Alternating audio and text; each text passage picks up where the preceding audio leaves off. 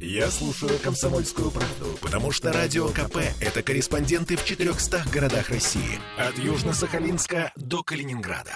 Я слушаю «Радио КП» и тебе рекомендую.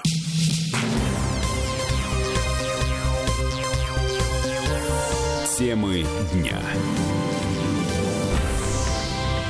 Скользко в Петербурге. Очень скользко. Но это еще не конец. Желтый уровень опасности из-за погодных условий объявлен в нашем городе. Причина мороза. Желтый второй уровень опасности, который означает потенциально опасную погоду. Мы вернулись в петербургскую студию. Радио «Комсомольская правда». Я Олеся Крупанина. Я Дмитрий Делинский. По словам метеоролога Юрия Путкевича, э, у нас с вами температурные качели впереди. На этой неделе погода будет вообще на любой вкус. В начале недели у нас влияние антициклона, поэтому будет э, погода без осадков, может быть, даже и солнце когда-то проглянет, слабый ветер, но при этом морозная. Сегодня 10, около 10 градусов, а вот э, следующие два дня будут, э, особенно ночи, будут холодными, когда в городе температура будет понижаться до 20-22 градусов, а по области там и 26-27 дойдет. Ну, а днем э, около минус 15. Э, ну, ветер слабый, поэтому, в общем-то, будет комфортно. В среду 12 во второй половине дня уже начнет погода меняться, усилится юго-западный ветер,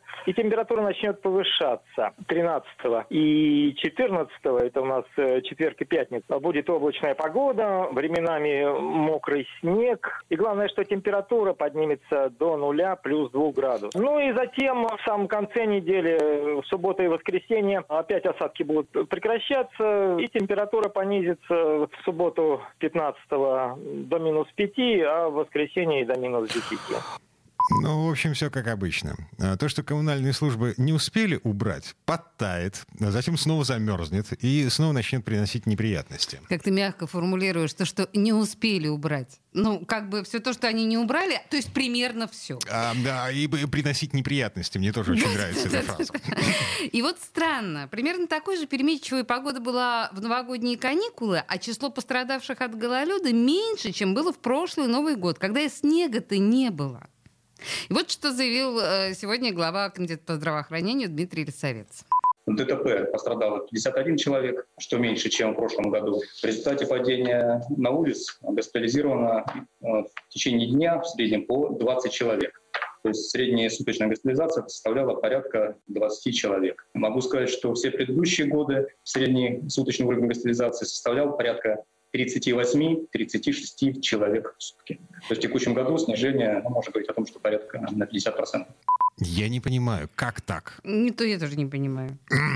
а, ну, вы, вы же видели, что происходит на Невском на том же. Да какой Невский? Мы, мне с работы не выйти. У меня ноги расползают. Это Петроградка.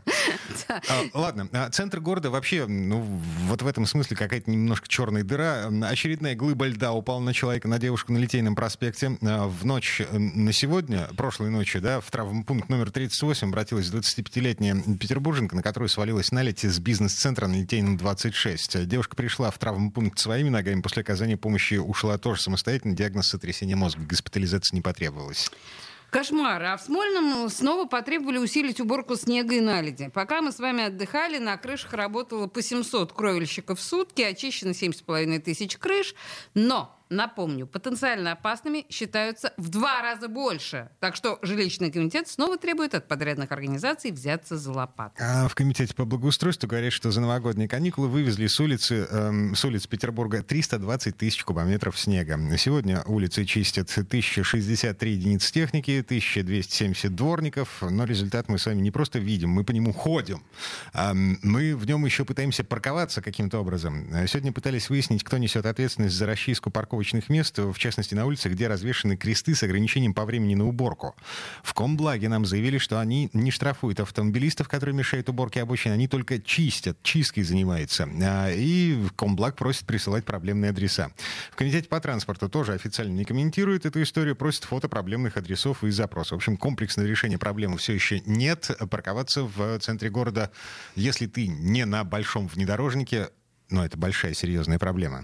Если у вас есть претензии, вы можете обратиться в дежурную службу Комитета по благоустройству по телефону 314 60 13. И, может быть, они успеют до весны.